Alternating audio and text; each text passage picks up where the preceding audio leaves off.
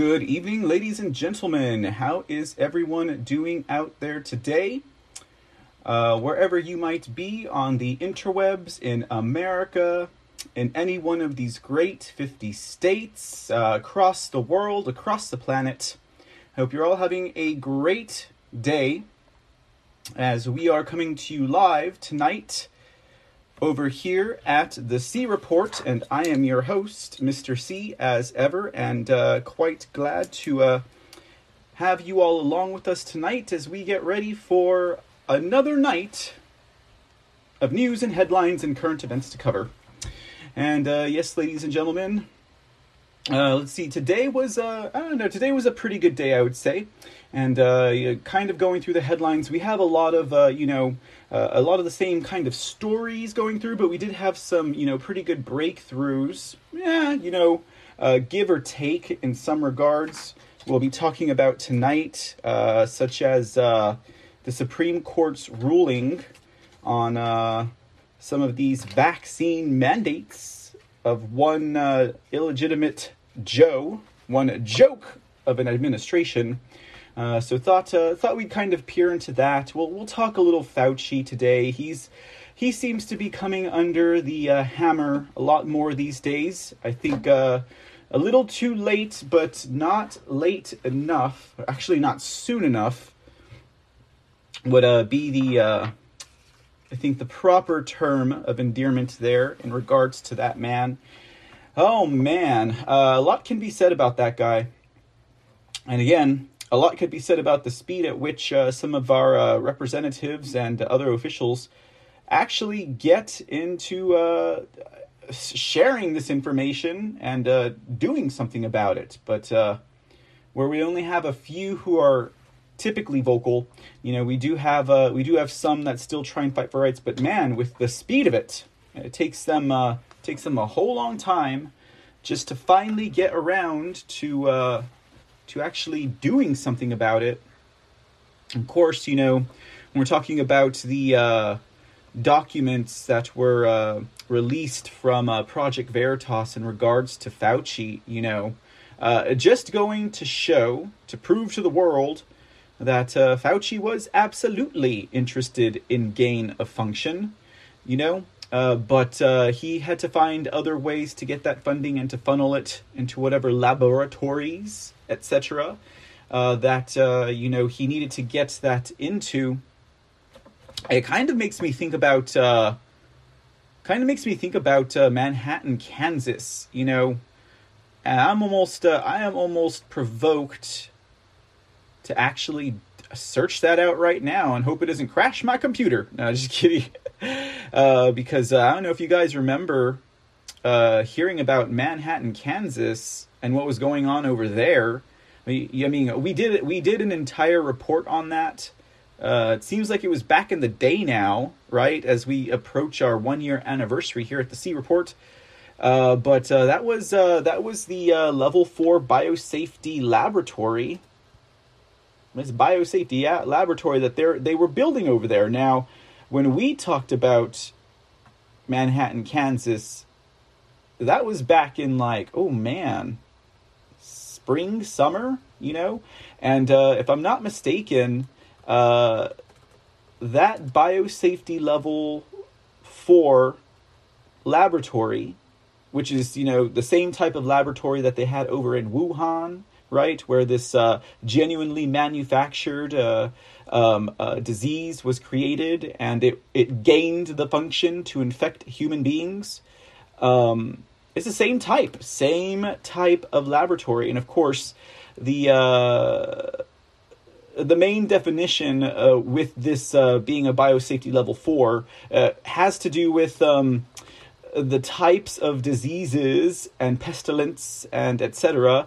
Uh, that they actually build or create or experiment or generate, whatever you want to call it, functionally gain. Nah, nah, that wouldn't necessarily fall into that category, but it's the kind that don't have any type of vaccines, cures, uh, anything that uh, should that disease, should that whatever it is, escape the lab, you know, uh, we will have no defense against it. Okay, uh, a lot to consider. Now, uh, I mean, that's not to mention that I guess uh, some information has come out about uh, them doing gain of function research and development in biosafety level two labs under Fauci, right? If that weren't bad enough, but you know, this entire thing with the Manhattan, I mean, they built it in Manhattan, Kansas. Um, and uh, according to uh, the report that we did back in the day, it was supposed to be opened and operational by the end of 2021. So has uh, Mr. C dropped the ball in keeping up with that story? Hmm, I don't know. Um, let's see here. I don't think the people of um, Kansas were successful in stopping it from uh, being uh, built. But you know, you have to wonder what goes into the minds of people who authorize, and it, it was authorized, uh, authorize such types of facilities to be built in the middle of a country, in the middle of a beef belt, in the middle of you know uh, Wizard of Oz, Dorothy, uh, Tornado Alley, right? Uh, because I mean, come on, really? You're gonna build a laboratory where you create diseases that uh, you know can possibly cross functionally go into human beings and you're gonna put it right in the middle of Tornado Alley, that's not a good thing, ladies and gentlemen. Not a good thing at all. No siree Bob. Um, that, uh, yeah. Hmm. Now we're already we're already getting we're already starting to ponder into some of the deeper things of tonight's episode, but uh, you know we're gonna have a we're gonna have a news light, I guess you could say. We got a, a couple of stories to uh, to jump into and uh, kind of cover. You know, we got some updates, we got some stories, we got some points of interest. Again, it's just uh, you know reading about uh, or uh, you know the Supreme Court decision with Fauci and all that stuff. Uh, you know, it uh, it it, it can be somewhat distracting, but nonetheless, ladies and gentlemen, you know, maybe, maybe I'll pull up some stuff on this uh, biosafety level four lab in Manhattan, Kansas in a minute. But uh, uh, yeah, uh, thank you all for joining us tonight here at the C Report, and uh, you know we appreciate uh, you know the audiences coming in, coming in. If you're joining us, we are live on multiple streams. we are live over at the Foxhole.app, Pilled.net. We're live over at CloutHub. I'd like to welcome everyone over at CloutHub. We got almost hundred people over there right now. Awesome, guys guys. Thank you for tuning in. Uh, we do this live Monday through Friday. We're trying to square down on uh, you know a specific time. We were running at 7:30 p.m. almost every night for like last few months, and then uh, you know I got I, I took ill as uh, bad grammar would have it and you know i was i'm still i'm still getting that groove back in there but i have been feeling uh, much better um, since uh, since uh, recovering and stuff like that. So uh, thank you all for hanging in and uh, being flexible to our schedule, particularly if you're checking us out live. Um, you know we uh, we do have replays available uh, on some platforms. you know Foxhole, CloutHub. Uh, you guys are always great about archiving any of the shows that we do, so I'm very thankful about that. Uh, and then of course, uh, you know, uh, eventually I'll get our uh, I'll get our catalog of episodes on at Rumble, um, and uh, hopefully we can do that uh, so I soon enough so I can start doing live on Rumble as well and just grow the audience. You know, like I was talking about yesterday um, for for audiences like CloutHub and Foxhole and Pilled. Uh, it, it's all about it's all about uh, you know um, standing side by side with other patriots and other individuals who have an open mind and a love for our country and want to hear something that is relatable to uh, to truth and accuracy or as accurate as we can be in regards to uh, the information that we get you know we don't got time to be scouring the headlines for uh, for truth amongst the falsities and propaganda that is uh, spread throughout uh, the mainstream lamestream fake news uh, legacy media otherwise uh, known as the mockingbird media you know uh, and we're waiting for all of that to shut down in fact, we're we're waiting for it. We're doing something about it. You know, uh, we're kind of taking it to on all levels at this point. You know, when I say like we're doing something about it, you know that that kind of uh, makes me think of like you know Project Veritas, for example. um, over at Project Veritas, and uh, we all know the kind of work that they do. But you know, I remember when they were a fledgling unit of uh, investigative uh, journalists and reporters that uh, that that, com- that was uh, comprised of like one individual, and of course that would be James O'Keefe. You know, I'm always like James O'Keefe, man, stop shaking them hips, boy. But uh, uh, you know the work that they do they they are representative of uh, you know um, of in my view patriotic independent journalists you know. Uh, and then of course we got we got our other uh, our other lines of defense um, you know and that's not to diminish their work as well but gotta be grateful for the independents out there you know just like uh, just like where we get um, a lot of our news stories and reports that we share out with the community um, here over at the C Report. You know, I don't make this stuff up on my own, guys, and uh, you know, I don't have any insider track or information. I'm just about sharing the news I think is uh, worthy and is as accurate as I can assess in my amateur analysis of uh, all of the data out there or whatever comes across my desk. You know. Uh, but you know, we're talking about like uh, like for t- for example, tonight's show is brought to you by uh, the Epoch Times, Just the News, Judicial Watch, the Gateway Pundit, the Western Journal, Breitbart, and the Guardian. Now, you know, admittedly, I wouldn't include a rag like the Guardian uh, on that list of uh, journalistic independent uh, you know, type of uh, organizations.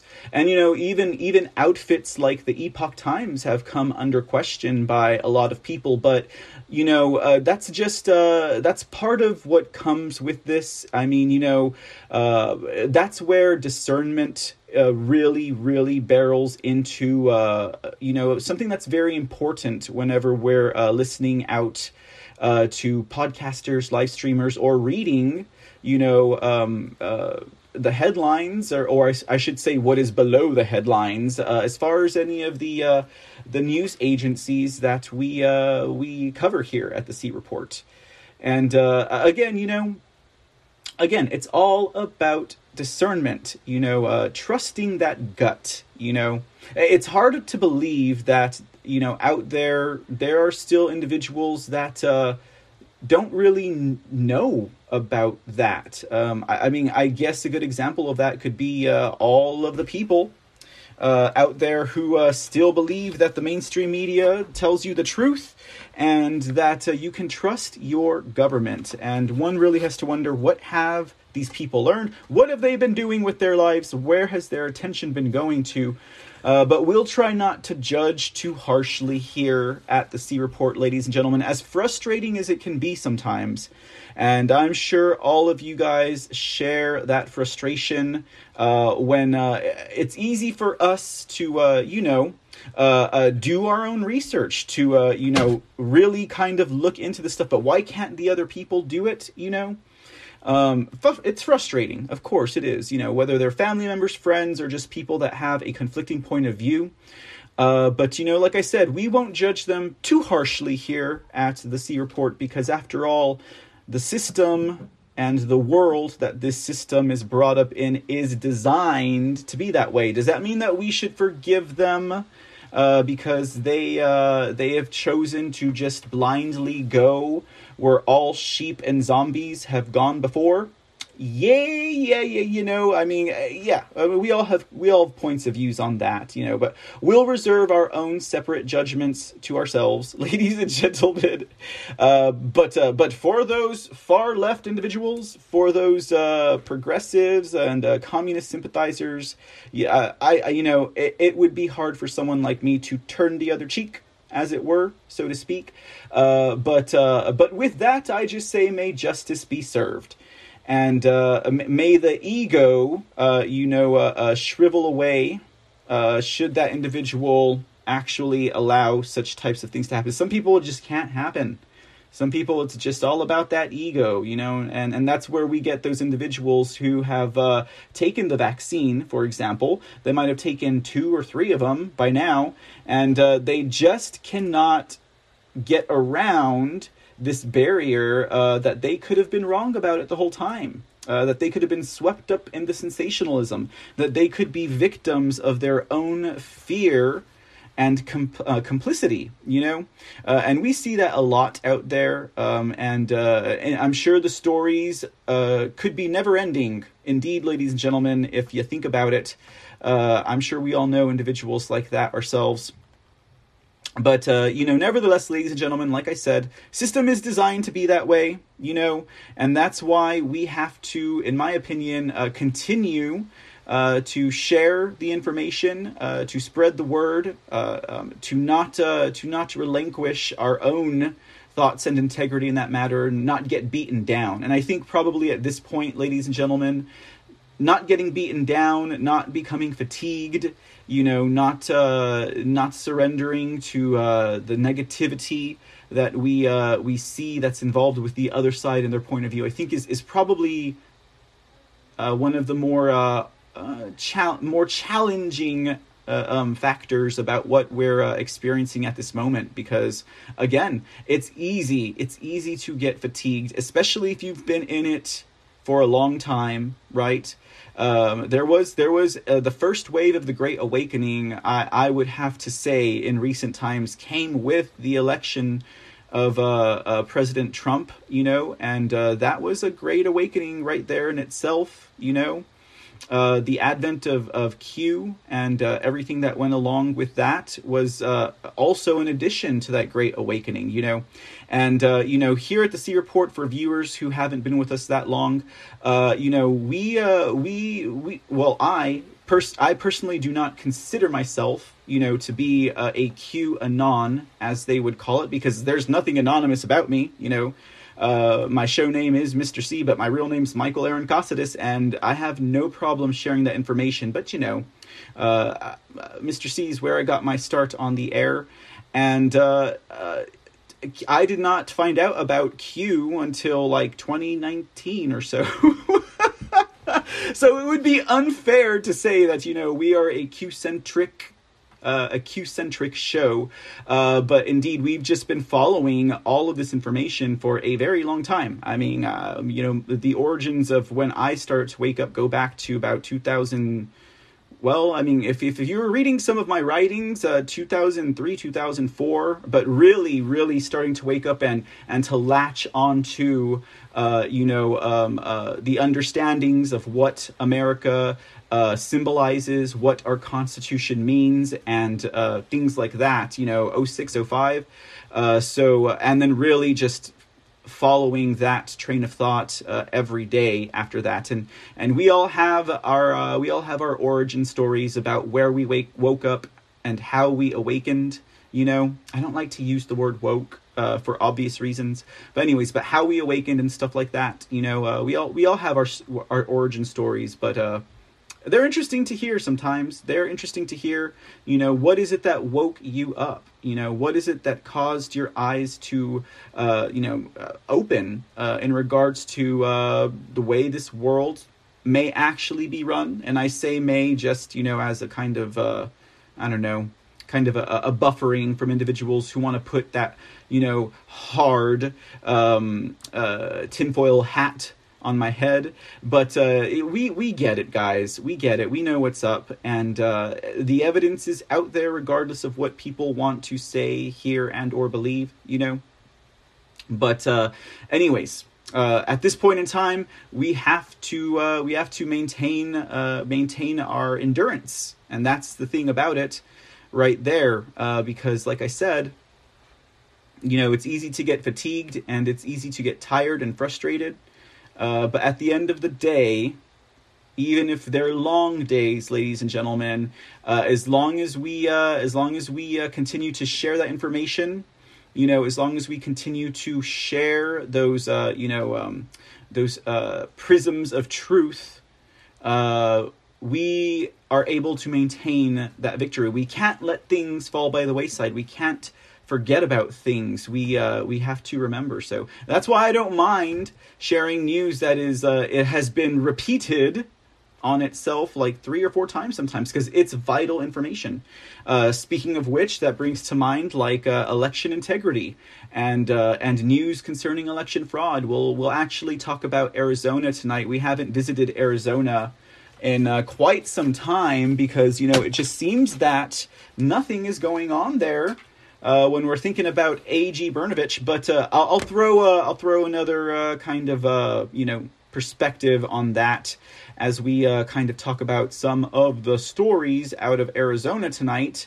And again, more reasons why they can absolutely decertify. I mean, never mind the uh, the forensic audit that they performed over in Arizona, right? Uh, that wasn't reason enough. Uh, but as they are following the letter of the law, and you know, I have to agree with that.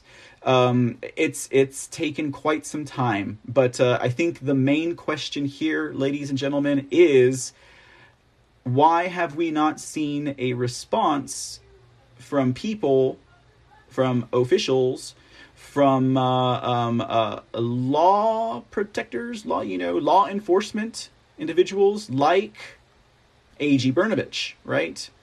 A.G. Brnovich, I called him the sleeping bear right from the jump, and it, it seems like he's still hibernating, but we'll see how that turns out because hmm? I, I, I, try and maintain some scope of uh, of faith here. I like to use the word faith over hope, you know, uh, but some kind of faith in the fact that justice will prevail um, and that justice will be served, ladies and gentlemen.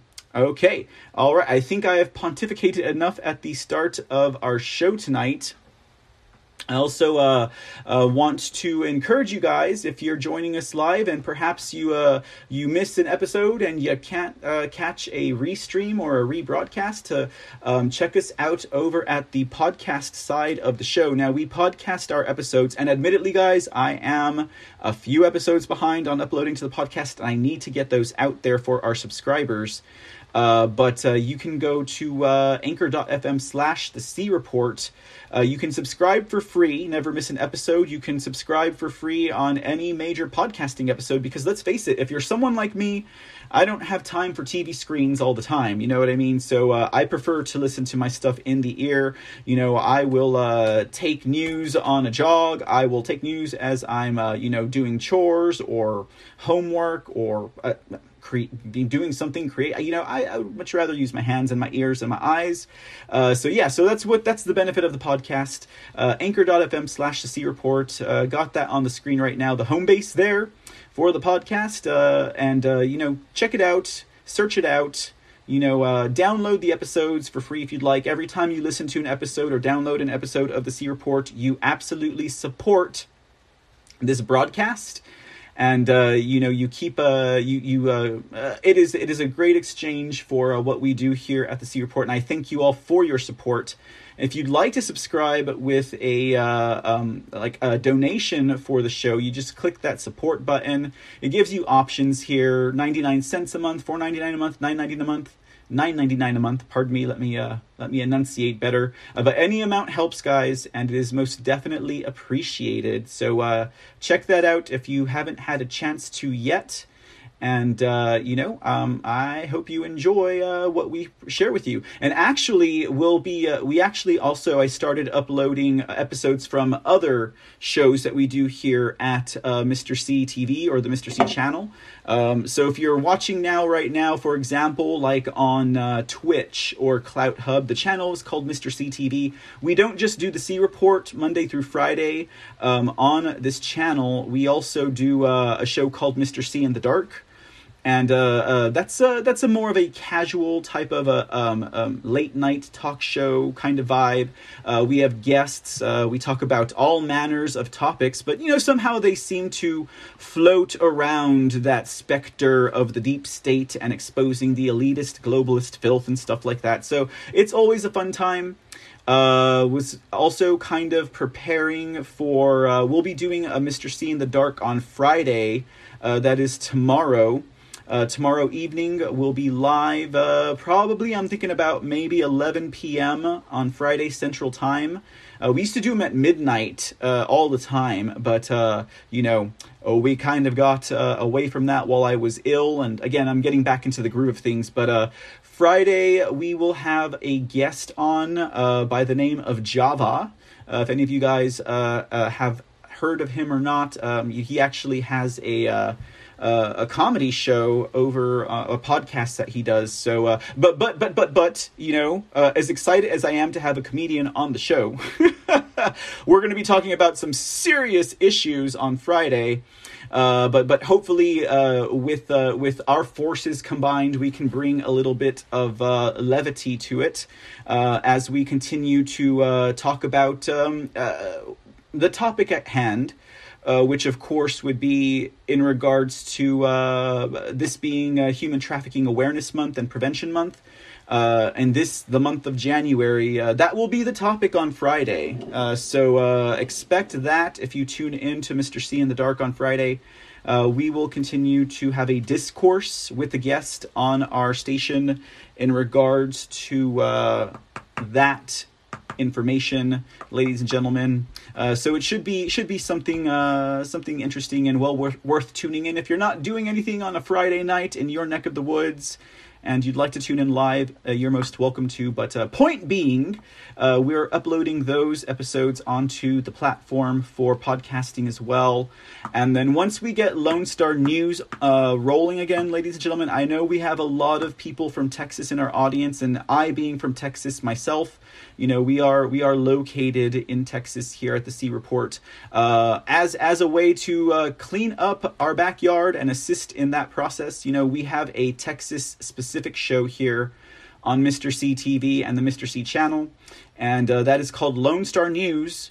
Uh, actually, I should say, and uh, I'll, I'll, give a hat nod to uh, DJ Ping two five four over at Twitch. Um, uh, we have something coming up this weekend. Pretty special, guys. Something coming up. Actually, we have two things coming up this weekend that's pretty special. Uh, for one, on Saturday, we will be live streaming and having a watch party for uh, the President Trump rally in Florence, Arizona. Now, the boss is going on late, uh, so. we'll we'll be on late. Uh, I, I, haven't decided what time we'll start our broadcast, but there are going to be a lot of speakers at this rally that I would absolutely love to hear. And uh, you know, I think it would be great for the friends out who are watching this live to uh, to hear uh, to share in that experience as well. And you know, we're a bunch of Trump cheerleaders here over at the C Report and the C audience. Um, and and then of course on Sunday Sunday, guys, I guess we'll be reinstating Lone Star News because uh, um, if plans go as we are uh, mapping them out, uh, uh we'll be live streaming a uh, presentation from Colonel Allen West, uh, who will be holding a meet and greet and a, a presentation in Central Texas. So I'm actually very excited about that. Um, I'm hoping and or slash looking forward to meeting the Colonel and uh, you know well we'll see where we go from there. But uh, look forward to that on sunday because right now uh, we're still finalizing some of the plans for that. But it looks like we will uh, we will be there. And uh, it should be a great time ladies and gentlemen um, but yeah Texas centric news over at Lone Star News. Okay, let me uh, let me just jump over into the chat room at uh, foxholeandpill.net real quick. Uh, hey guys, how's it going? Uh, seems my chat's been moving up pretty quick. Um, let's see here. Uh, Tam Garal's in the house. Rail Anon is in the house. Thank you again for donating the 117 gold pills. D Patriot 1776. Good to see you, friend. Glad to have you with us tonight. If I'm not mistaken, you were the first one to pop into the chat room. Uh, so good evening. And uh, who else do we got here? We got Sherry Pittsburgh. Good evening. And uh, goodness, it looks like we have. Uh, we got something going on over there at uh, Pilled and Foxhole. Uh, thank you guys for the donations. You guys are getting into a cookie fight, it looks like, over there. Uh, D Patriot 1776. Empress Beach to you. Good to see you. She says, uh, My favorite Mr. C ever. Lots of love. How is your sister doing? Oh, thank you for asking, Empress. Uh, she's doing well. Uh, she's doing quite well. Um, she's uh, she's she's she's improved in all in all manners of speaking, and she's being a busy bee right now with her job and stuff. But uh, I appreciate you asking, and uh, good to see you again. and you guys are throwing your cookies. You guys are having a cookie fight over there at Foxhole. Thank you so much for for viewers beyond and on the podcast. Uh, uh, the cookie fights. That's uh, uh, that that is how they show their love and support. by donating to the show. Thank you guys. Relanon, Empress Beach to you, uh, Patriot 1776. Uh, you guys are awesome. Y'all always keep my cookie jar full, and I uh, definitely appreciate that. oh man, you guys are you guys are going at it, aren't you? Uh, Elroy, I'm not sure. Hey, Shanjo, what's up? Good to see you, sir. Also, Sherry Pittsburgh says her favorite letter is still Q. Yeah. You know, I was actually kind of thinking about that uh, the other day. Uh, hey, Bill Tech, how's it going, sir? Uh, Jan- Jane Jetson, hey, good to see you again. Uh, Jane Jetson says, Q taught me to research and question everything. And uh, thank you for the cookie as well. 123SKG, thank you so much. Um, Empress Beach to you says, can we please get Mr. C to uh, 50,000 to, uh, gold pills tonight. Oh, that is a uh, that is a generous goal, um, Empress Beach to you, and I th- I thank you for the suggestion.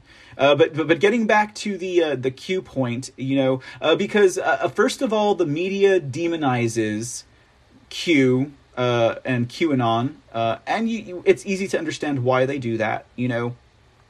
And then, uh, then there's a within the ranks, right, of patriots. You have those who uh, who follow Q. You have those who don't.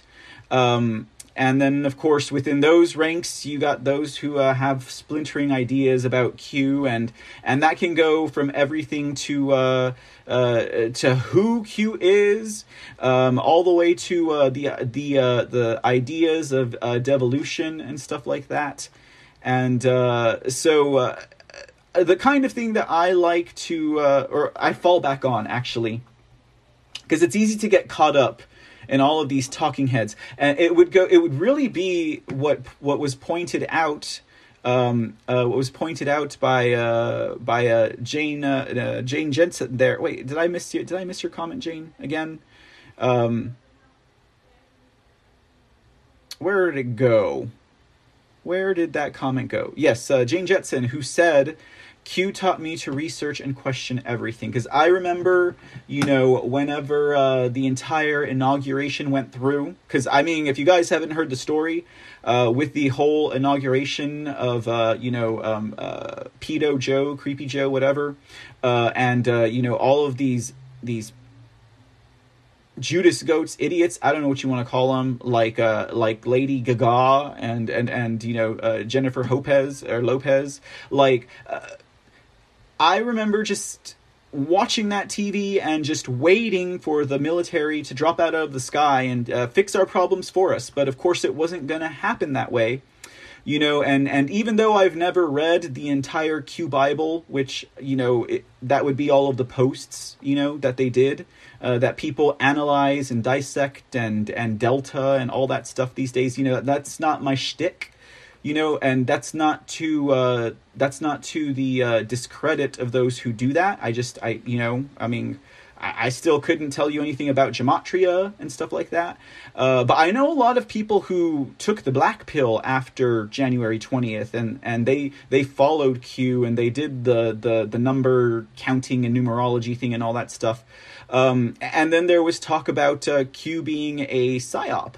Uh, and then there, then then that got splintered into it was a psyop for the good and it was a psyop for the bad. All I got to say is really in agreement with what Jane Jetson said, and uh, whatever devices that Q was out there in existence for, it really taught people how to research for themselves. It really taught people to question. It, I mean, it really assisted in in that aspect of not just receiving the knowledge right from whatever they were observing whether that was media or you know uh, stories on the internet it it also prompted them to dig to dig deeper below the surface of that information you know? And so that's where i think q is beneficial and if it was a psyop for the bad to make us look like lunatics, well, it backfired. And if it was a psyop for the good, then it did its job, you know, regardless of what it was. Now, there's, uh, you know, people who still uh, claim to be in connection with Q. I don't know about that, you know. There's there's even some people that say that uh, they've spoken to Q, and I don't know about that either. You know, that's that's not my gig here. You know, um, uh, I'm pretty uh, uh, on surface, pretty on surface with you guys. Like I read headlines and stories and I share them. You know, don't got any kind of uh, intelligence or you know uh, operatives or people calling or get, yeah. That's not the kind of show that we do here at the C Report. You know, uh, but the analysis I think uh, that we offer is is. Is uh is is is exceptional you know? And um like i said following the stories and doing my own analysis for over a decade i think it's you know i think it's it's exceptional. But again trust your gut ladies and gentlemen. Use your discernment. Uh, you know don't take my word for it. As reading rainbow used to say read the book you know? And and uh see where that see where that matches your your feelings and your your instinct as far as that goes, ladies and gentlemen. That's what we should all be doing, um, aside from, you know, uh, being as active as we can and, uh, and assisting where we can in the real world. Um, as opposed to being uh, uh, solely digital warriors. And there's nothing wrong with being a, a digital warrior alone. Uh, so that's all that some of us can do. You know, we all have our daily lives. Uh, we have that nine to five or that 17, 14, 15 hour day or more, you know, so that's understandable. Um, but sharing the information and uh, keeping the faith and toeing the line, as they like to say, I think is uh, is far more important in that regard. You guys are still having a cookie fight over there at uh, Foxhole. Uh, again, thank you, thank you so much. Emperor speech to you, one two three SKG. oh my goodness, you guys are amazing. Thank you so much. I appreciate y'all's generosity. Uh, very much so. Thank you so much. Curious Cat, good to see you. Uh, Curious Cat says Texas is one of the states True the Vote is looking at. Indeed, Curious Cat. Uh, Texas is one of the five or six states uh, that True the Vote did their investigation into ballot trafficking. Thank you for uh, bringing that point up.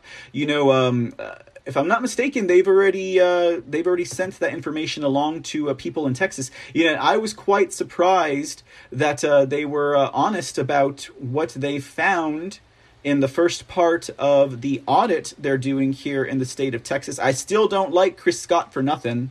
And Chris Scott, of course, is Texas's, or I should say, Rhino Abbott's fifth Secretary of State. I'm I'm, I'm betting Abbott's going to have eight secretaries of state by the time he's done. If he gets reelected, he'll have twelve. But anyways, yeah, I still don't like Chris Scott for nothing. But uh, but indeed, uh, you know that Texas is included in that uh, in that investigation into ballot trafficking. Very interested to see how that is going to turn out, and uh, it's good to see you, Curious Cat, in the chat rooms tonight. Much appreciated. Hey, Sergeant Sparky, what's up? How you doing tonight, sir? Thanks for popping in. Uh, good to see you. And uh, hey, Pilled by the Rabbits hopping in. Good to see you as well, friend. And Railanon, oh my goodness. Emperor speech to you. Thank you guys for throwing, for tossing your cookies. I don't know who's in charge of cleanup tonight, but thank you again uh, for filling up the cookie jar. Someone send over the uh, cookie spaceship. No, just kidding. That's happened here before. Uh, but uh, thank you so much, guys. Y'all are y'all are super super generous, and I appreciate your support.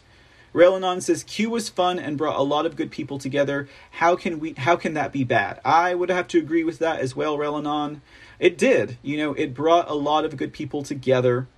Um, and if only, if I may say this, if only the infighting amongst uh, you know patriot-minded America First people would stop.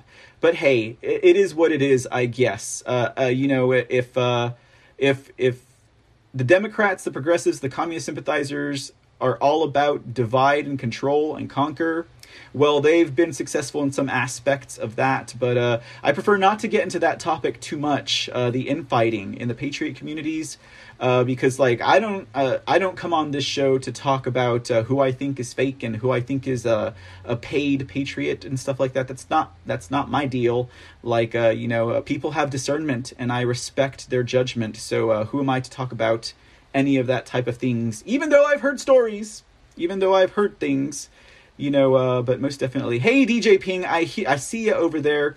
Uh, just heart bits. Oh, oh. Good to see you over there, uh, DJ Ping. Uh, you're you're toeing the line for us over at Twitch all by yourself, and I appreciate you, sir. Okay, guys, uh, thank you for the can, Jane Jetson. And uh, January 20th got us to get off our butts and get involved, says Sergeant Sparky. Yeah, uh, January 20th, guys. Is Do you think there's something going on this January 20th? Do you think that's why they're building that wall around the White House or whatever it is that they're constructing? I don't know. I haven't heard anything about that. I just know they're building the wall around the White House as opposed to the southern border. Um, oh, oh, to wrap up that whole point on Q, though, the whole thought about it, um, you know, regardless of what people might surmise, deduce, guess, or assume about the whole Q thing, I have to stop and go back and look at the videos and the photos for example, of President Trump at a rally highlighting the We Are Q poster or holding up the baby that says Q on his little onesie, you know. And, and then when I think about that, you know, uh, unless he's told part of the entire psyop, be it uh, good or bad, right? Um, you, I got to think maybe something there's something to it, you know. Uh, I don't I don't think anyone would do something like that if they weren't trying to uh, to express some other maybe subliminal idea that's going on behind the scenes. So uh uh cookie fight eye protection. Oh, thank you. uh creative writer, good evening to see you. Thank you for gifting the shades and uh for providing the PPE for tonight. Uh for those of you who are tossing your cookies currently, are you going to go over your thoughts on the mandates uh, being shot down. Two in the pink. Good to see you, sir. Thank you for the cookie. And indeed, we are. You know, actually, two in the pink. Thank you. You're getting me on track here because uh, that's actually one of the first stories that we're covering tonight. Uh, so, with that said, while you guys are still tossing your cookies, and again, I thank you, uh, let's go ahead and get into tonight's news because I have uh, I have uh, I have spoken long enough. And again, thank you if you are joining us live uh, on whatever platform you are. If you're if you're the sole warrior over at Twitch like DJ Ping, if you are the uh, the generous uh, uh family that we've uh, formed over at the Foxhole and Pilled, if you are uh, watching us over at Clout Hub. Thank you guys for being part of the audience tonight. We appreciate your attendance and your presence as always. Hey Aurelius, I see you there. Uh, and thank you so much. And uh, Sean, Sean Joe says, You deserve a lot more, Mr. C. You always deliver a fun, info loaded show. Thank you for those sentiments, sir. I do what I can. I do what I can here at uh, the C Report uh, with what I can. Um, but I do appreciate uh, those thoughts. Okay, all right, guys, let's get into the show. I have been uh, I've been uh, dawdling on long enough, as it were.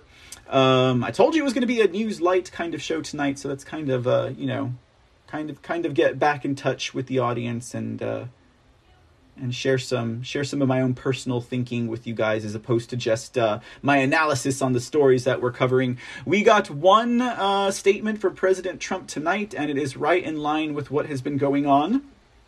For example, with the uh, Supreme Court and uh, what they have decided in regard to these vaccine mandates. I'd say they got it half right Okay, I'd say they got it half right, uh, but let's see what uh, President Trump has to say about that.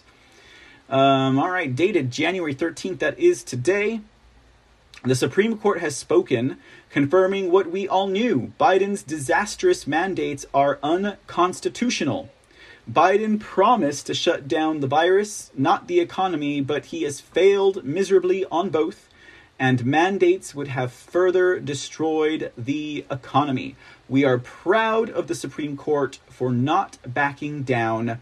No mandates. And you gotta admit, ladies and gentlemen, that there is a certain modicum of grace and uh, I guess you could say professionalism uh, when a man who uh, who who was thrown out of his presidency um, because uh, the rhinos and the communists, or the communist rhinos and the communist sympathizers uh, in DC, uh, the traitorous, uh, uh, supposedly elected officials um, of this country who are supposed to be representing the will of the people uh, went through with an unconstitutional um, election. You know, uh, that this man could say something to the effect of, "Way to go, Supreme Court! We appreciate you." You know, uh, for not backing down. We're proud of you, Supreme Court, even though you allowed uh, the will of the American people and uh, you allowed a um, an election that should never have been certified, at least prior to investigation, because there were plenty of representatives who were challenging uh, the electoral uh, college sign off. Um, that, that that he can go ahead and go back and uh, and highlight one of those triumphs, you know, and, you know I get it if you want to get technical. Uh, they had legal reasonings at the Supreme Court, uh, all of which was uh, formulated around standing, right? But but that's the legal game. That's part of uh, what we play. As uh, you know, lawyers are profusely interwoven into our legislative body. Uh, that is also by design, of course. So uh, you know, w- whatever to that, uh, you know, that we can we can we can cry and complain on all of those things the entire time. But the point of the matter is that they were going to do it either way, and they were going to find any way to do it. And of course, uh, through legalese and all of that, it's just easier for them to play this game even longer. Uh, you know the, the legalese will will uh, will give them the time, and of course uh, they'll do everything in that time to uh, make us forget about it, or to prove us wrong, or to demonize us, and that's just what they do. Okay, so let's take a look at the article we have tonight coming from Just the News. Uh, Supreme Court blocks Biden vaccine mandate for private firms, allows mandate for healthcare workers. Okay, so that's why I say I think they got it half right. Um, especially when you guys consider uh, that there's news coming out of what I think California, where uh, they are requiring those who got the vaccine and then became sick with COVID, they're allowing them to continue working. I mean, uh, can the contradictions get any more uh, like in your face, obvious, and hypocritical? Uh, that's just ridiculous. Okay, it's ridiculous. Uh, and I, you would hope, I would hope that the people who are asleep or who are trying to wake up can decipher that, right? Can wrap their heads around it. Or maybe they're just not getting that information. I don't know. Uh, let's see uh, how Just the News breaks this down for us tonight. So we can take a we can take a look at what was uh, actually at play here. The Supreme Court on Thursday. Let me expand this for you guys. The Supreme Court on Thursday blocked the Biden administration's COVID 19 vaccine mandate that would apply to large U.S. businesses. Yeah, well, I guess they forgot to write the rest of their article. oh, goodness. Just give Just the News a minute. They get so much traffic.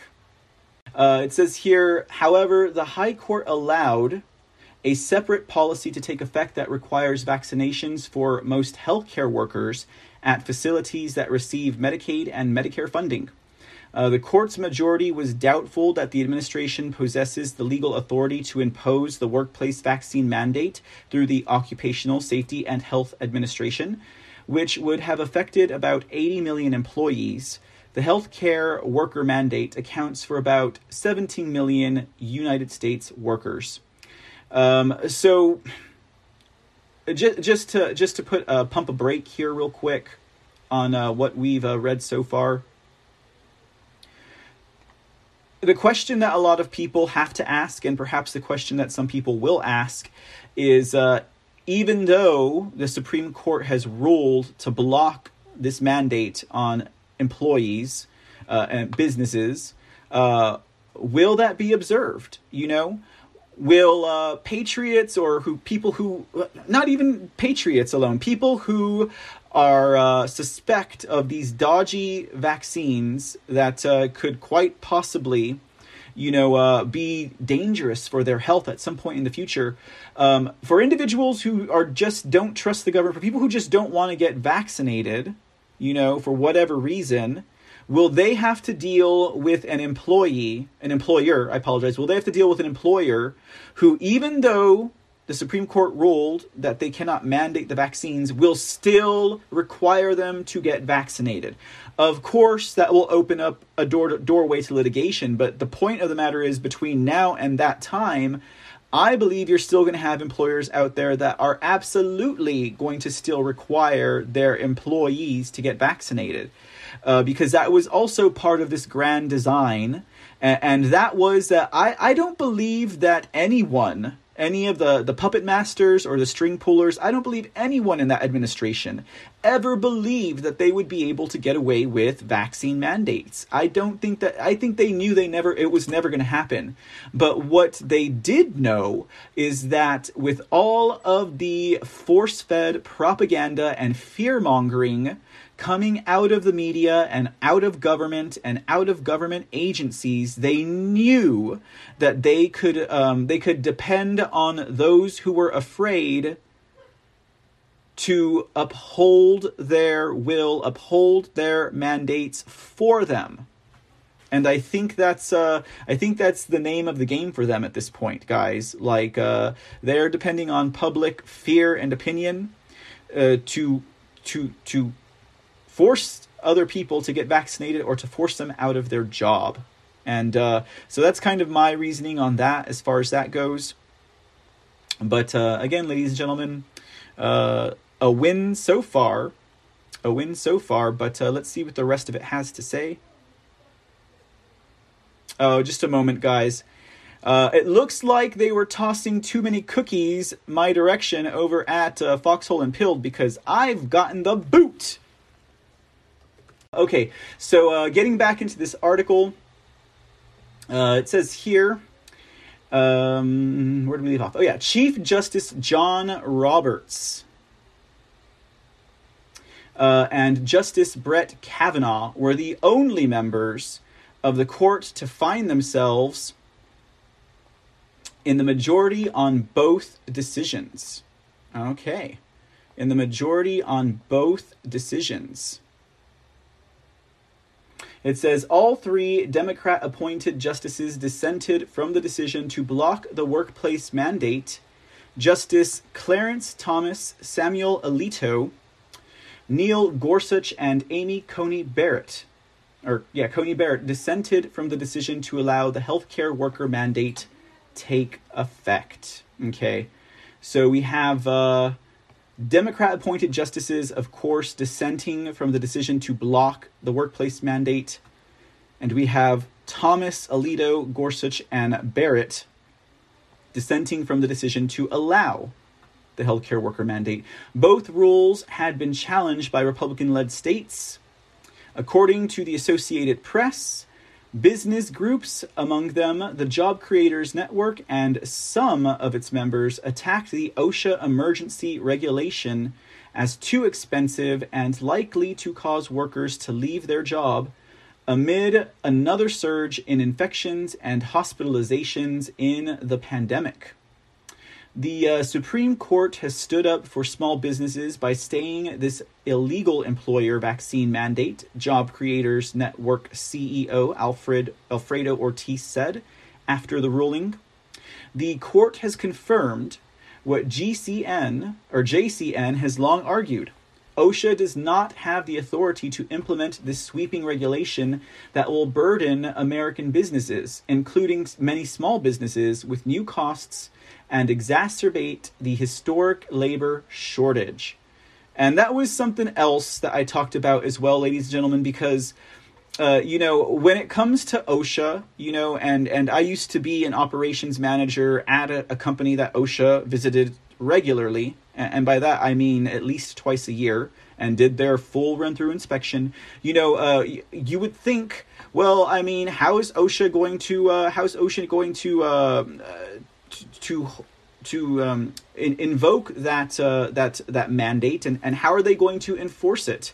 You know, uh, because uh, what is OSHA going to do? You know, are, are they going to send OSHA troops over to your work and shut it down? Well, you know, they don't have to do that. You know, because as long as you have a manager or a boss, um, a supervisor, a business owner uh, who is afraid of either a this genuinely manufactured disease, or B of losing or being fined, uh, losing their losing their business or being fined, they will implement these um, mandates. You know, again, the administration, the junta, the regime, they knew. You know, all they have to do is say it, and they will get those who are uh, who are um, easily susceptible to fear um, or those who love and trust their government to follow along regardless of what uh, uh, research says or regardless of what the truth actually is. I mean, that's just the long and uh, long and short of it when you boil down to it.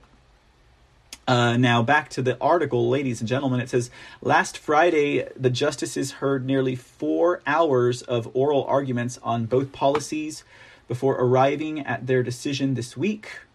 And that, as they say, is the end of the article. Now, let me get just the news off of my uh, screen and uh, search bar here because it is slowing things down. I bet you the reason why I lost uh, I lost uh, lost the audience over there at uh, Pilled and uh, Foxholes because of how much juice just the news was taking up just to run.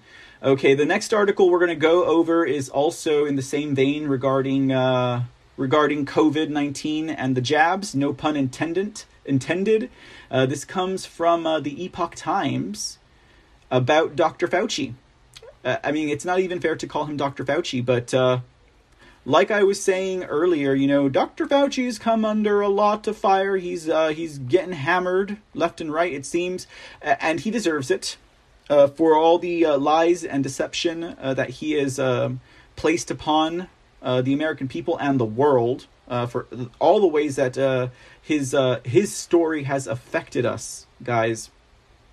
Um, you know, along with all of these revelations coming from official documents from our military, etc now there's more stuff coming out, guys, and we've uh, we've had uh, the emails of uh, some of his uh, references and his uh, communications before, but uh, more of them are coming out and unredacted now.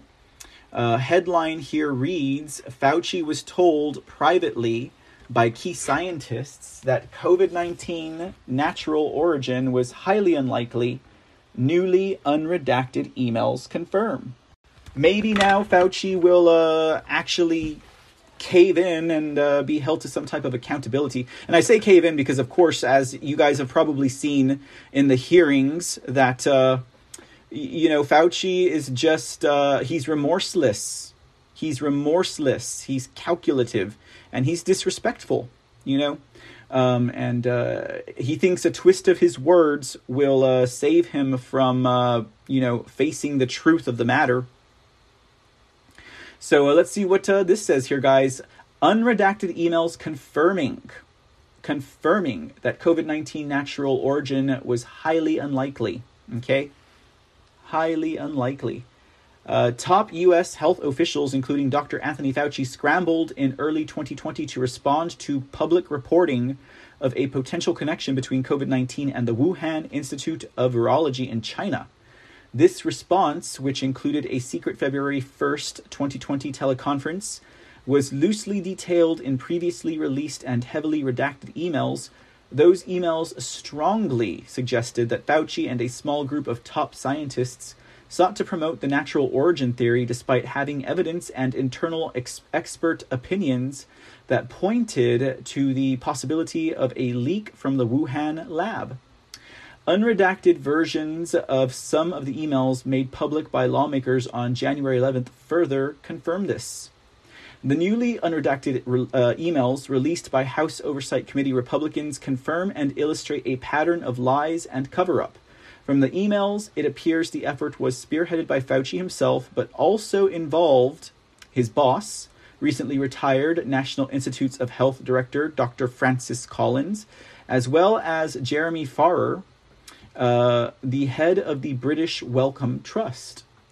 It was previously revealed that at least two scientists, both of whom had received funding from the NIH, had told Fauci during the teleconference that they were 60 to 80% sure that COVID had come out of a lab. The most significant new revelations in the unredacted emails come from two of these scientists Robert Garry and Mike Farzan, who both noted the difficulties rep- uh, presented by the presence of a furin cleavage site in the COVID 19 virus, a feature that would later be cited as the defining characteristic of the virus. Uh, so let's see, they dig into this furin cleavage site that bothered them. It says Farzan, an immunologist who in 2005 discovered the receptor of the original severe acute respiratory syndrome, SARS virus, sent his post teleconference notes to Farrar, who then shared them with Collins, Fauci, and Lawrence Tabak, top officials at the NIH. In those notes, Farzan wrote that he was bothered by the Furin site, Furin site and had difficulty explaining it as an event outside the lab. Farzan noted that it was theoretically possible the virus's furin cleavage site could have arisen in nature, but that it was highly unlikely. And you know, there are plenty of doctors out there, there are plenty of scientists, there are plenty of articles uh, by scientists who have since become censored or banned who have talked about this very point. So again, the long game, guys. You know th- that uh, it takes this long for this truthful information to trickle into the hands of our officials to actually be able to act on it is part of uh, part of what we uh, part of what uh, tests our patience. Uh, and and perhaps that's what this has been for a lot of us a test of our patience, our integrity, and our faith. Uh, I know it was for me. Um, but yes, indeed. Hey, two dogs twitching too. Good to see ya. And of course, uh, Two Dogs says he's going to lawyer up. I don't doubt that for a fact. Welcome into the Twitch chats. Uh, let's get back to this article here. It says uh, the furin cleavage site is the defining feature that gives COVID 19 the ability to easily infect humans. I'm going to make a really, really dumb joke here. Uh, but do you think that the uh, furin cleavage site on a virus is anything like um, yeah, an implant on a human. Anyways, we'll leave that there. You guys, they're like those are not natural. This fur and cleavage site is not natural. Uh, clearly, they're fake. Uh, now it says here uh, the COVID 19 ability to easily infect humans and has long been puzzled over by scientists, since no such site has ever been observed in, in naturally occurring SARS related coronaviruses. Farzan, like scientist Kristian Andersen, who has received funding from Fauci's NIAID, works at the Scripps Laboratory. As was already known from previously released emails, Andersen had privately told Fauci on January 31st, 2020, that the virus looked engineered. Andersen would later spearhead Fauci's efforts to promote a natural origin narrative. And uh, that is a photo of Dr. Francis, Dr. Francis the Mustache Collins. Um, and uh, he's since uh, retired, right? I, I, guess maybe he's trying to uh, avoid any type of accountability. Um, but what have you. Farzan, the article continues, told the senior members of Fauci's teleconference group that a likely explanation could be something as simple as passage SARS like CoVs in tissue culture on human cell lines for an extended period of time, which could lead to the accidental creation of a virus that would be primed for rapid transmission between humans. This mutated virus would likely have specific adaptation to human ACE2 receptors via repeated passage. A recent study in the science journal Nature noted that the COVID 19 virus was uniquely adapted to infect humans, as it exhibited the highest binding to human HACE2 of all the species tested. In layman's terms, Farzan concluded that the pandemic likely originated from a lab in which live coronaviruses were passed through human like tissues over and over, accelerating virus mutations, with the end result being that one of the mutated viruses may have leaked from the lab. Farzan placed the likelihood of a leak from a Wuhan lab at 60 to 70% likely. The emails indicate that Farzan was cognizant that the Wuhan lab conducted these types of dangerous experiments in level 2 labs, which have a very low biosecurity standard. This fact was later admitted by the Wuhan Lab's director Shi Zhengli in July 2020. Notably, since the start of the pandemic, Farzan has received grants totaling $20 million from Collins NIH and Fauci's NIAID. Exactly why they always tell us to follow the money. Uh, see, they cannot figure out how this gets accomplished in nature. Yeah, how in nature does a virus pass multiple times through uh, human related cells and tissue in order to uh, grow the ability to attach itself for infection? Let's see what it says. Further revelations in the newly unredacted emails came from Garry, another scientist funded by Fauci's NIAID, who told the senior members of the te- teleconference group in no uncertain terms that I really can't think of a plausible natural scenario where you get from the bat virus to COVID 19. Garry cited the remarkable se- sequences that would have to occur naturally, telling the group that I just can't figure out how this gets accomplished in nature. Do the alignment of the spikes at the amino acid level? It's stunning, he noted, that a lab created virus would readily explain the data he was seeing, telling Fauci's group that, of course, in the lab, it would be easy to generate the perfect 12 base insert that you wanted. Along the same lines of what Farzan had said, Garry was telling Fauci's group that it was extremely unlikely that the furin cleavage site could have evolved naturally, whereas creating it in a lab was easy. The primary difference between Farzan's and Garry's view lies in whether the lab created the furin cleavage site through serial passage in human like tissue or through direct insertion of the site. In either case, both scientists thought it was likely that the virus came out of the Wuhan lab rather than having originated in nature. And as nature and, uh, you know, things go, I mean, uh, I, I, think it's more about, uh, what do you call it? Um, uh, the point of least resistance, the easiest path. You know, I'm sure there's some kind of uh, scientific term for that. But, anyways, uh, the article concludes scientists' private views conflict with public statements. Oh, you think? Garry's privately stated view is even more remarkable because only a day earlier, on February 1, 2020, Garry had helped to complete the first draft of the proximal origin paper that promoted the idea that the virus had originated in nature. That paper became the media's and the public health establishment's go to evidence from, for a natural origin for the COVID 19 virus. It was published online on February 16, 2020, and firmly excluded the possibility of a lab leak. One of Garry's co authors for the proximal origin paper, Andrew Rambaut, also is cited in the newly redacted emails. In congruence with the other two scientists, Rambaut told Fauci's teleconference group that he also was bothered by the unusual furin cleavage site, but unlike Garry or Farzan, he speculated that the virus might have arisen in another animal, the so-called intermediate host. What was it? Wasn't that like the what was the name of that animal? The Pella. Pe, pe, uh, it looked weird. I'd never seen that animal before. Anyways, uh, I cannot even think of what it was called. But anyhow, uh, two years later, no such host has been identified. Uh, in the case of the original SARS virus, as well as the Middle East Respiratory Syndrome, syndrome MERS virus, the intermediate host was found within a few months.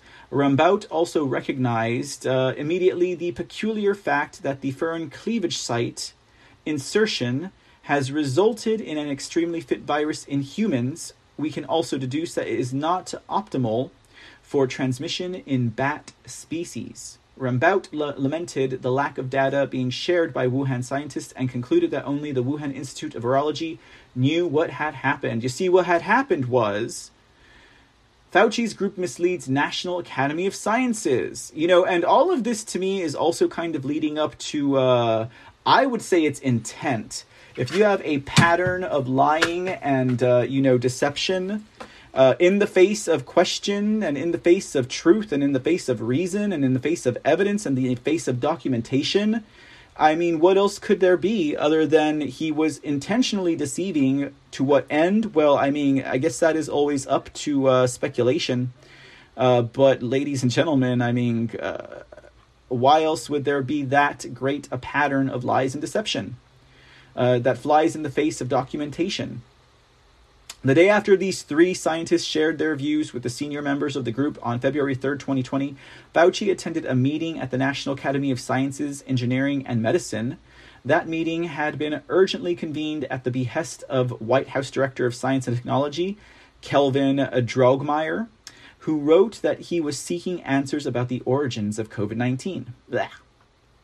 The meeting, which included a presentation by Fauci, was also attended by Peter Daszak the person through whom Fauci had funded the Wuhan Institute of Virology uh, by we by way of Eco Alliance uh, Health. Uh, the person uh, and uh, and Kristian Andersen. Fauci and his group promoted the natural origin theory to the academy, despite having just been told on the teleconference and in subsequent emails that a lab leak provided the most likely explanation for the virus.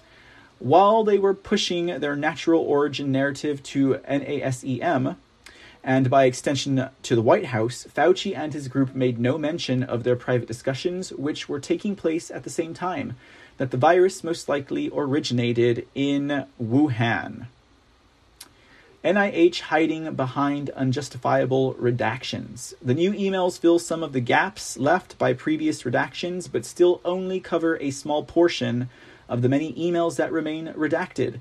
A close examination of the newly unredacted emails reveals that none of the usual justifications for redactions, such as private information about people or threats to sources and methods, apply.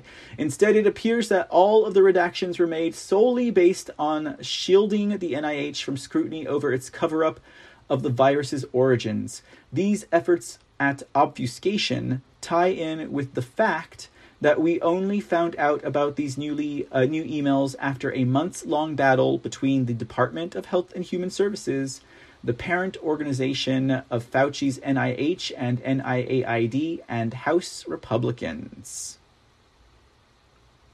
So uh, this uh, the rest of the article here talks about uh, what they went through to obtain that information, um, and uh, the routes that they took and eventually, the uh, Department of Health and Human Services relented and gave them that information. NIH silences dissenting views.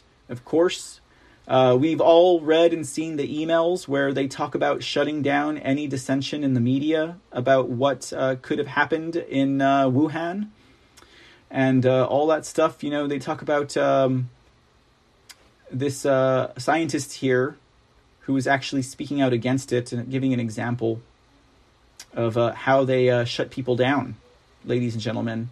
And a lot, a lot of scientists and doctors have lost their jobs, have lost, you know, uh, their credibility has been attacked. I, I, wouldn't say that they've lost their credibility, uh, but the eyes of, in the eyes of the popular media, I would definitely say uh, that they would say they've lost their credibility.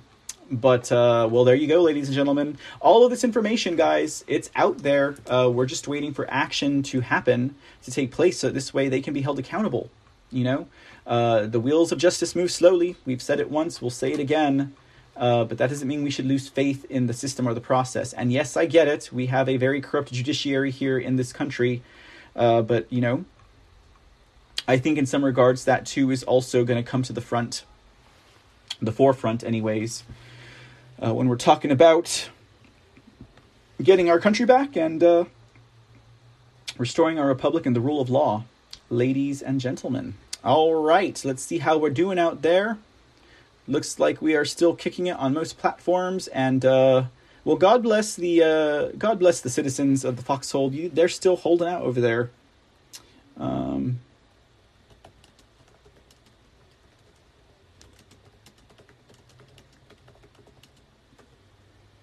Okay. And looks like some of them are going to start dropping off too.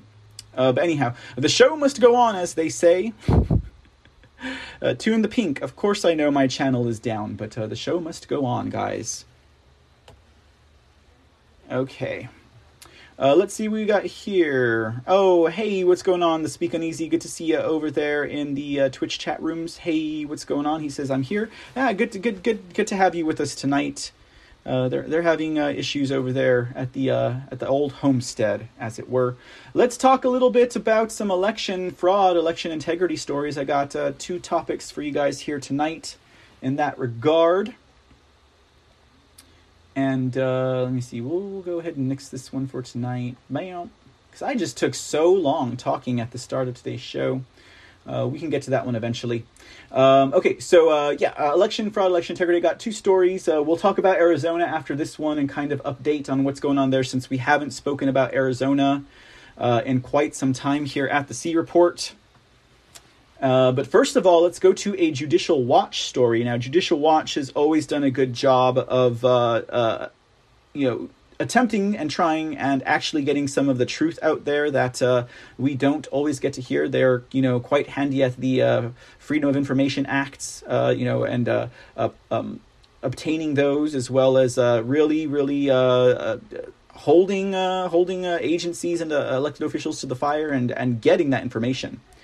Um, so it seems that they have they've done another job for the American people in regards to election integrity.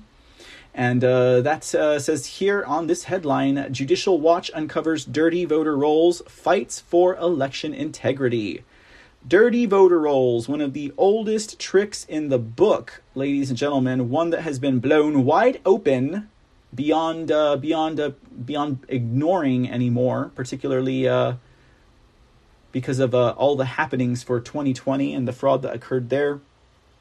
Again, like I said, the fraud of the 2020 election happened so many different ways.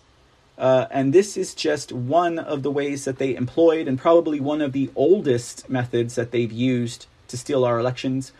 Uh, the article from Judicial Watch says in a high impact case of potential voter fraud, you'll learn about only from Judicial Watch. A new investigation reveals likely ineligible voter registrations around the country.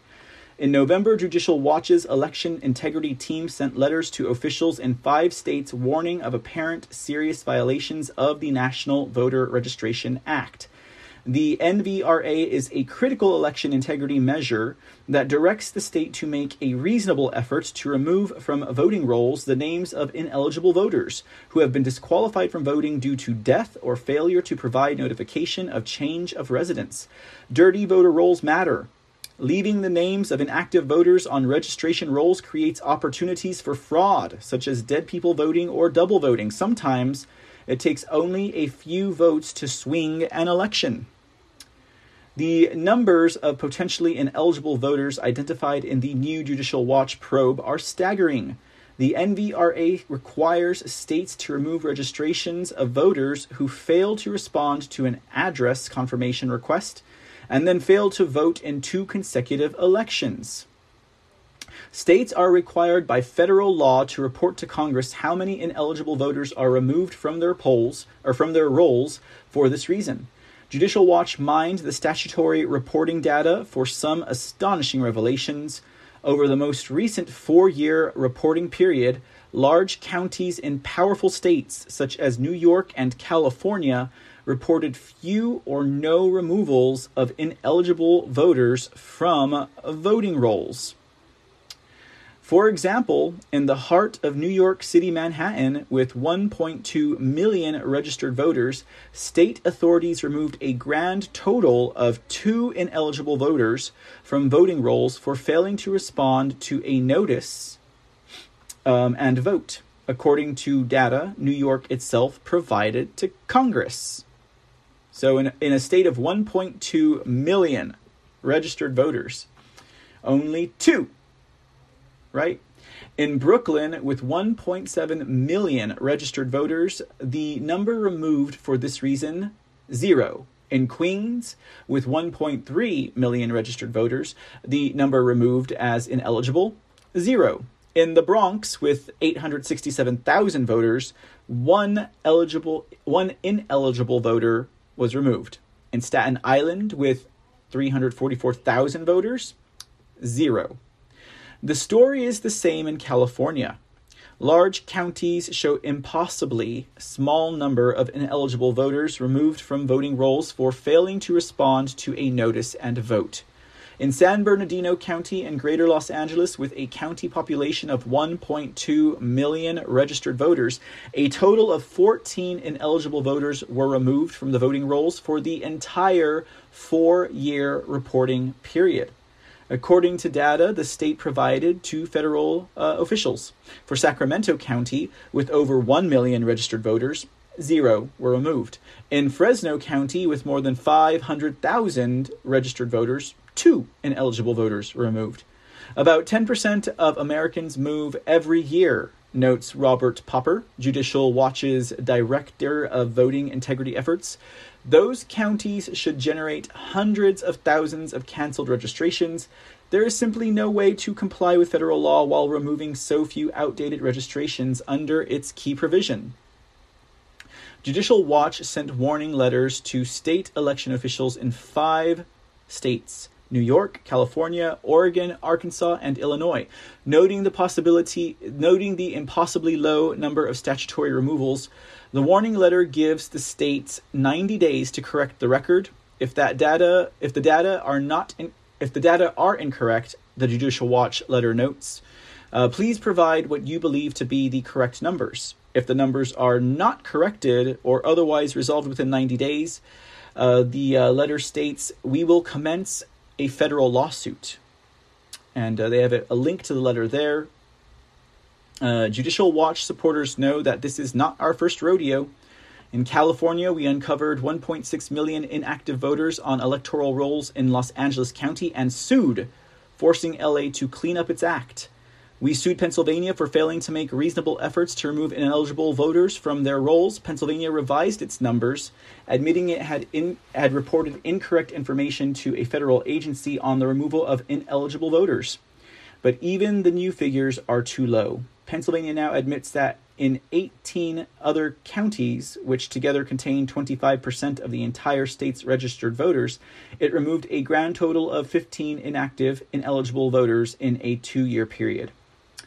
Uh, it goes on to say that they went to a court in Colorado where studies have shown that a majority of the state's counties have registration rates that exceed 100% of the voting age population. Our lawsuit charges an ongoing systemic problem and with Colorado's voter list maintenance obligations. Uh, they filed a lawsuit in North Carolina for the same reason large numbers of ineligible voters on the state voter rolls. Uh, they've done so successfully in Ohio, Kentucky, and Indiana. And it uh, concludes here. The new warning letters put California on notice again and expand Judicial Watch's electoral integrity work into New York, Oregon, Arkansas, and Illinois. Once again, Judicial Watch is leading the charge for clean voter rolls and election integrity, says Judicial Watch President Tom Fitton. These letters are just the beginning of another sweep in federal court, if necessary, to clean voter rolls throughout the country. Got to give it up for uh, organizations and people who do work like this. Uh, another one that comes to mind is PILF, the Public uh, Public Interest um, Legal Foundation. Uh, they also, uh, f- well, they focus primarily on elections, election law, and election violations. Judicial Watch, they do they do an entire job there. they are a they are a jack of all trades when it comes to holding our government accountable, as it were. Uh, but yes, uh, absolutely um, support and bless these uh, these organizations and these individuals uh, that do this work for us. Um, okay, next up, let's get into Arizona. Arizona. Okay, guys, we haven't talked about Arizona in a while. Where we left off over a hundred days ago, uh, the uh, Senate and the auditors behind the forensic audit in Arizona had turned in all the information to the sleeping bear who has gone back into hibernation, it seems. That is, again, uh, Attorney General Brnovich of Arizona. And that's where we left off, guys. Ah, we've done a little bit here and there in, in betwixt whiles. Uh, but uh, really, not a whole lot has been coming out of Arizona. Uh, but still, uh, let's see what happened. Uh, we have uh, this Maricopa County releases analysis of the Senate inquiry. They admit to double counted ballots and double voting. Okay, so apparently, uh, the Maricopa County Board of uh, of lies, liars, cheaters, and dece- deceivers, uh, treasonous SOBs. You know, apparently they've they've done a report which is serving as their response to the Arizona forensic audit. Okay. I wonder what that report says, right? there's been so much information that has come out on the Maricopa County Board of Supervisors. It's it's it's ridiculous that people still actually trust them. But then again, Arizona is probably among the worst, or perhaps Maricopa County, as far as uh, uh, leftist interests really controlling a lot of the media and uh, uh the likes out there. Um, but this article from the Gate article from the Gateway Pundit says uh, yesterday Maricopa County released a 93-page response to the Arizona Senate audit. The auditors identified hundreds of thousands of illegal ballots. They discovered internet connectivity on the elections management server, deleted fi- elections files, and several more election law violations. You know, we we covered that at nauseum. Uh, the county denied every claim, but they finally admitted a year after the election to double voting and double counted ballots. All evidence from the Senate audit was delivered to Arizona Attorney General Mark Brnovich. And uh, Arizona voters are still waiting for justice. Okay, uh, let's see here. Well, let's move past all of this extra stuff that they got here. The county officials also held a four hour long special meeting with their attorneys yesterday um, uh, to deny all the auditor's findings, Maricopa County's response referenced the findings of their uh, BS election audit performed by the county earlier last year. Uh, former Maricopa County Supervisor Stephen Chucri said on record that the county's audit was BS. And uh, yeah, we listened to that audio, guys. It was a uh, rather uh, damning.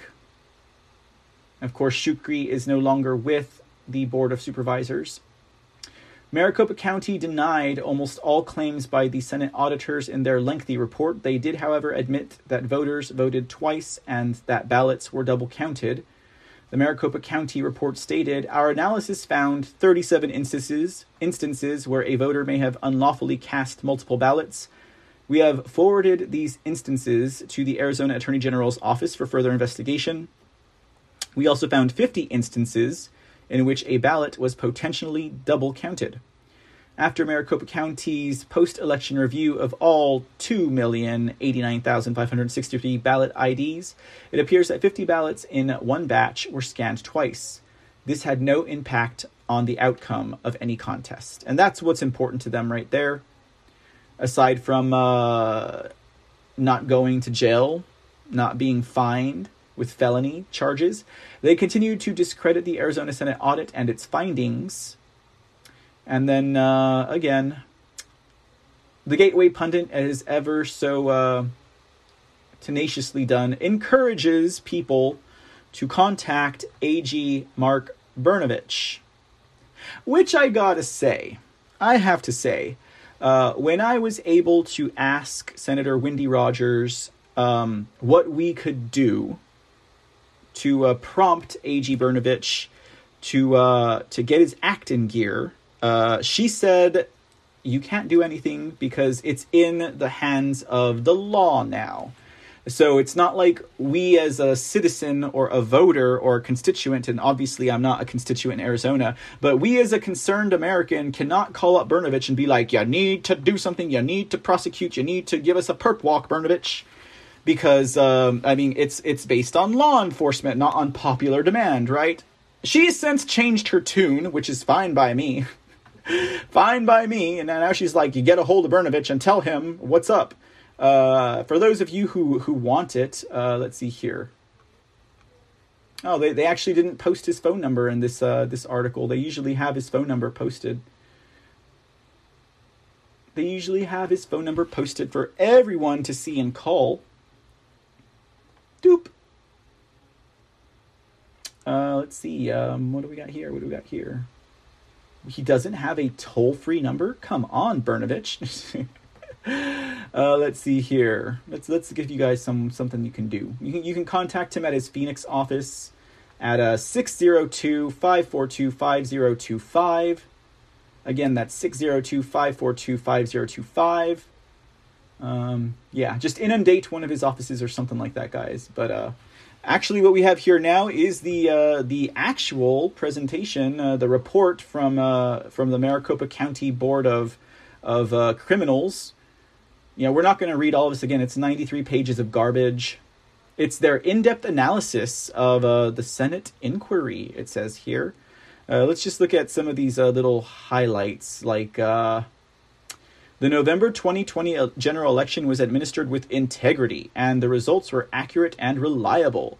This has been proven through statutorily required accuracy tests, court cases, hand counts performed by the political parties, and post election audits. The election department followed all federal and state election laws, blah, blah, blah. Maricopa County worked in good faith to comply with the subpoenas. Right. I mean, we were all present and accounted for when we saw you uh, defying those subpoenas multiple times. Uh, and, and, it goes on to point out, of course, while the Senate hired partisan contractors with no election experience, can we talk about uh, you know pro V&V and uh, you know um, the other supposedly certified uh, um, uh, businesses that uh, they use through the EAC to do these audits? They're not even certified to to to audit or certify audits. I mean, it's ridiculous. Um, our, our analysis found that Cyber Ninjas made faulty and inaccurate conclusions about more than 53,000 ballots in 22 different categories because they're probably not accounting for the fraudulent ballots that were included in this audit. We'll skip through that. Uh, in total, we found fewer than 100 potentially questionable ballots cast out of 2.1 million. Okay. Uh, there's not a single accurate claim contained in CyFIR's analysis of Maricopa County's tabulation equipment and the um, ele- election management system. Uh, that includes allegations that county staff intentionally deleted election files and logs. Okay, I mean, uh, uh again, we've seen the report.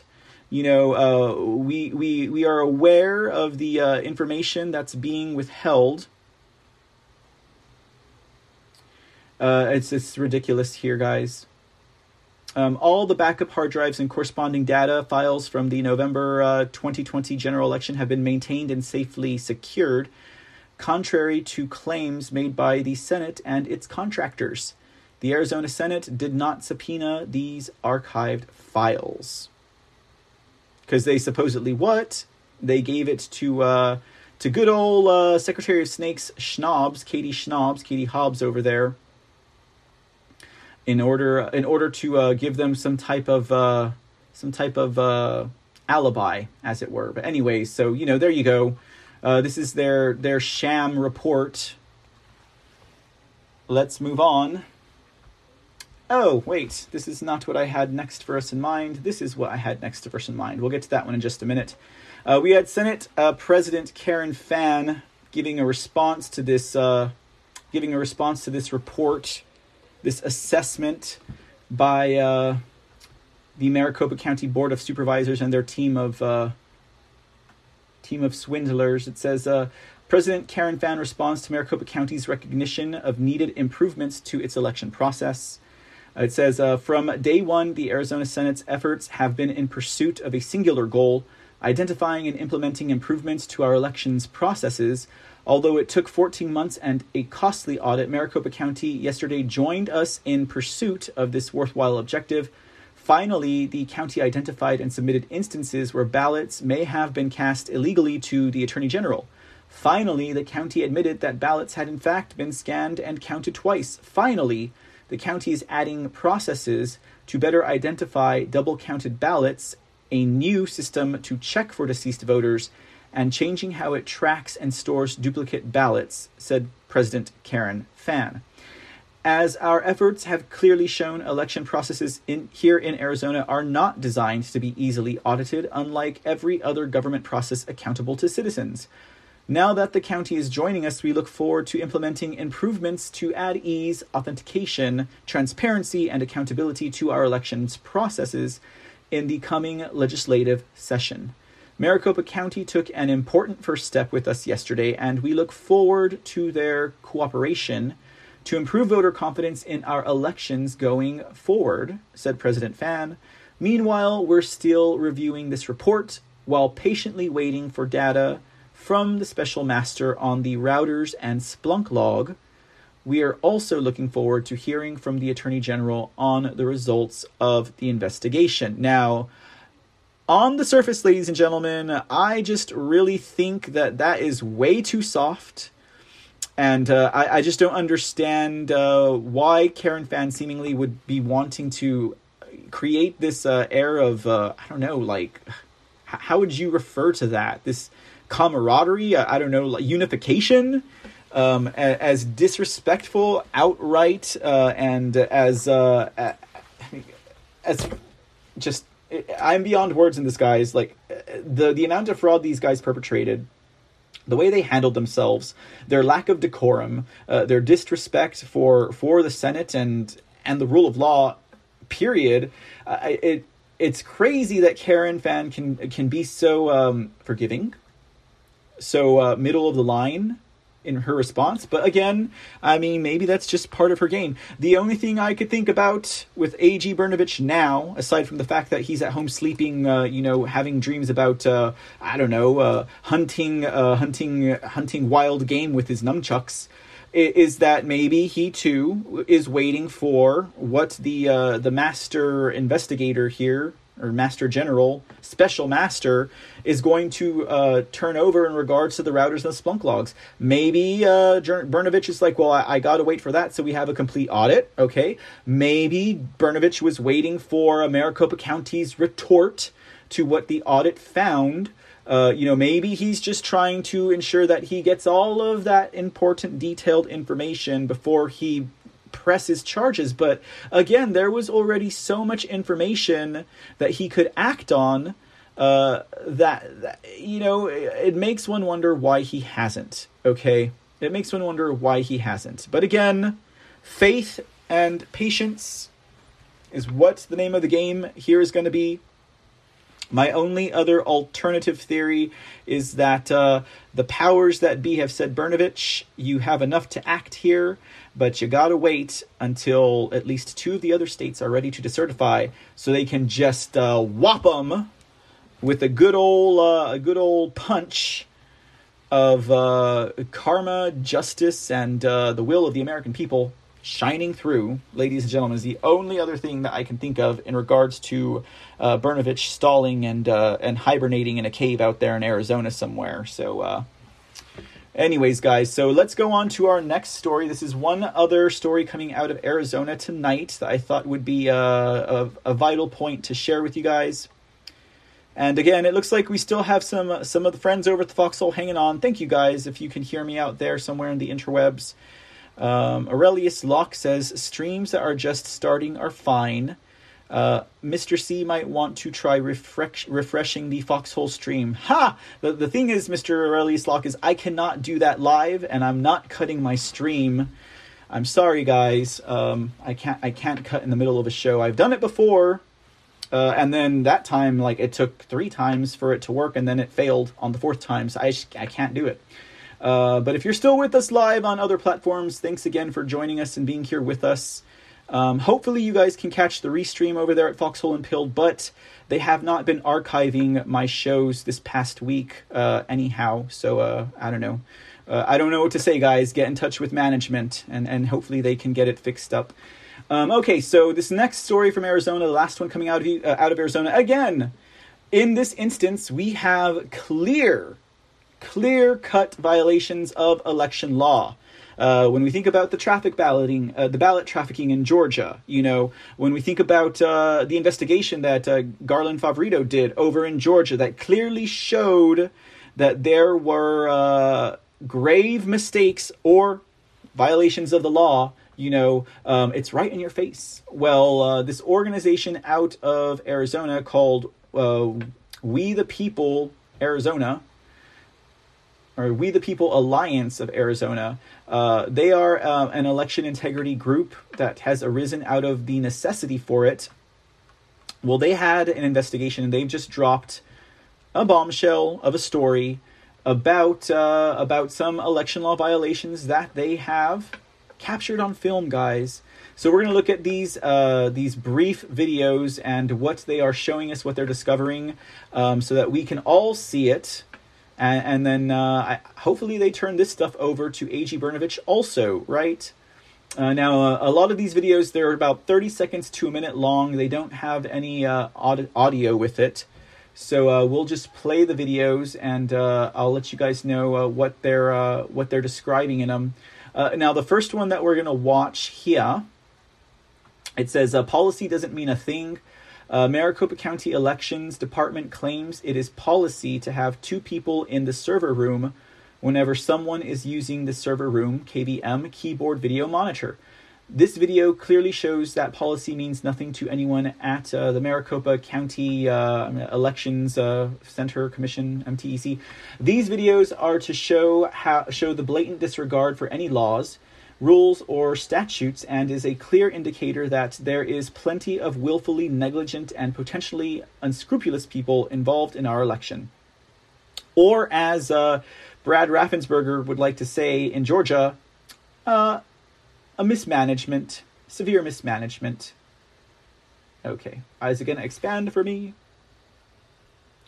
Come on, video, expand. All right, let me uh, get this cleared up real quick so we can take a gander at what they're talking about. There we go. Still no expansion.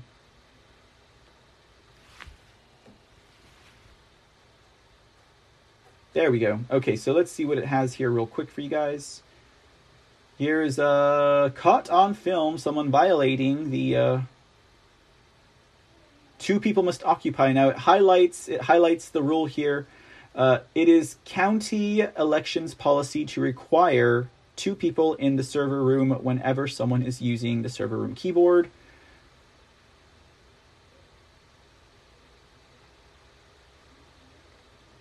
And uh, there you have the video footage.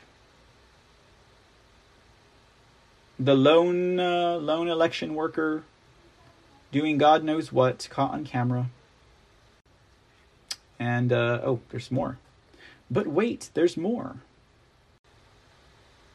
Not only was there only one person in the server room accessing the terminal, but did you catch that he is on a cell phone as he walks out? Again, that's another violation. Is that enough to hold people accountable?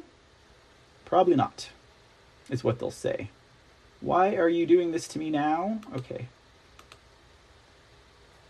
Uh, next one, exposure. Now my now my computer's acting funny. Hold on. Ah. Lord Almighty. Okay, uh, exposure equals fix the problem. The next video, after thousands of views on our on our video showing the Maricopa County uh, Elections Department's questionable practices with removing documents from a secure shred bin, they have now decided to place a lock on the bin, making it actually secure ish for the first time since we have had a live camera view of the outside.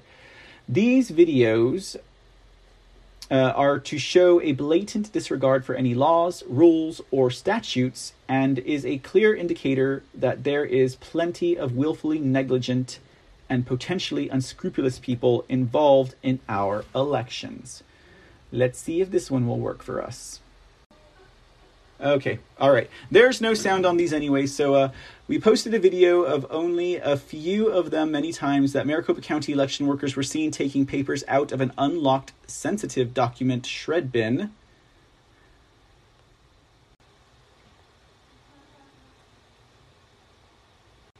What is this woman up to? What is she doing?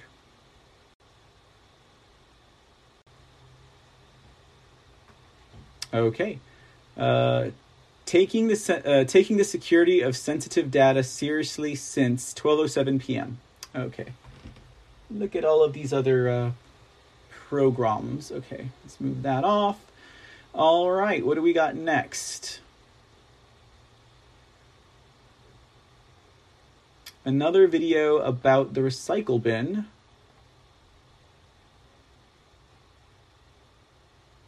Let's see. Uh, here we have an election supervisor thumbing through what looks like ballot envelopes, pulling them out of the shred bin and sticking them in a drawer. Caught on camera. What are those and why are we pulling them out of the recycle bin? The the question is asked. Does this seem like legitimate behavior? And she puts them back in the file. How much do you think she got paid by Zuckerbucks to do that? That's my question. All right, what do we got next? Business as usual. Oh, I think we already. No, we let's check this one out. Okay. Business as usual. Okay, it says uh, staff break room, electronic devices allowed in this area only. This video of election workers using personal cell phone in secure areas that they are not allowed to have phones in.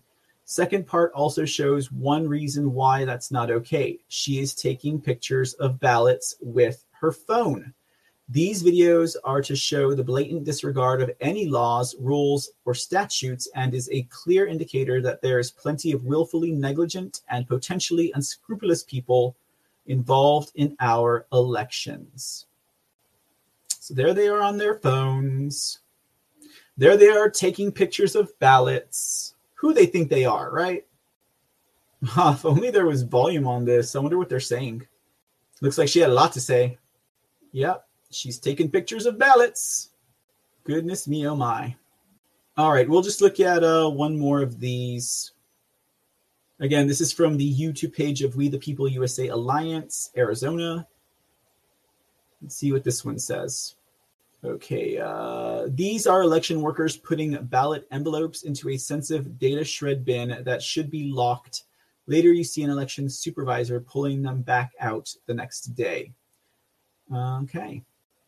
I'm sure somehow this video footage will make its way with an analysis to the Attorney General of Arizona. Will he do anything about it? That remains to be seen, ladies and gentlemen. That remains to be seen.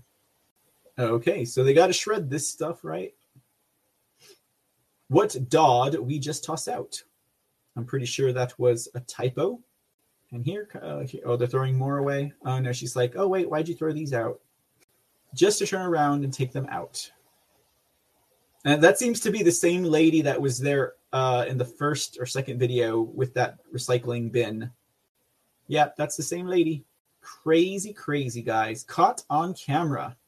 But will anything be done?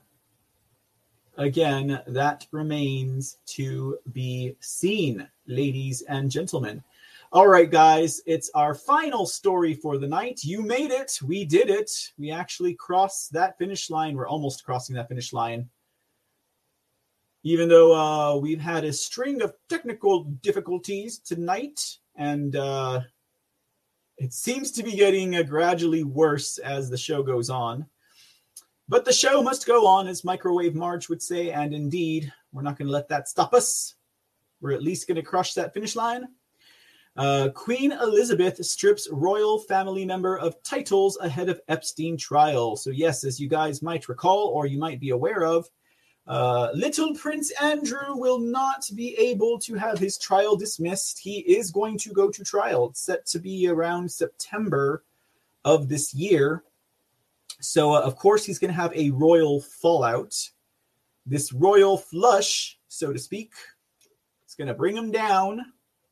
I would, uh, I would, uh, I would go uh, to. Uh, well, let's let's try it anyways, just for a hoot and a holler. Let's see if it works. Uh, again, this is this is coming from the Western Journal. You, you could have found this information anywhere, though. Everyone's talking about it. Queen Elizabeth has stripped Prince Andrew of his titles as he fights a civil sexual lawsuit, assault lawsuit. The prince is fighting a New York lawsuit that accuses him of sexually abusing a minor while she was being controlled by Jeffrey Epstein. Uh, in light of this scandalous lawsuit, the queen stripped her son of his Royal Highness title and removed his military associations and royal patronages. Uh, with the Queen's approval and agreement, the Duke of York's military and royal patronages have been returned to the Queen. The Duke of York will continue not to undertake any public duties and is defending the case as a private citizen, Buckingham Palace said in a statement today.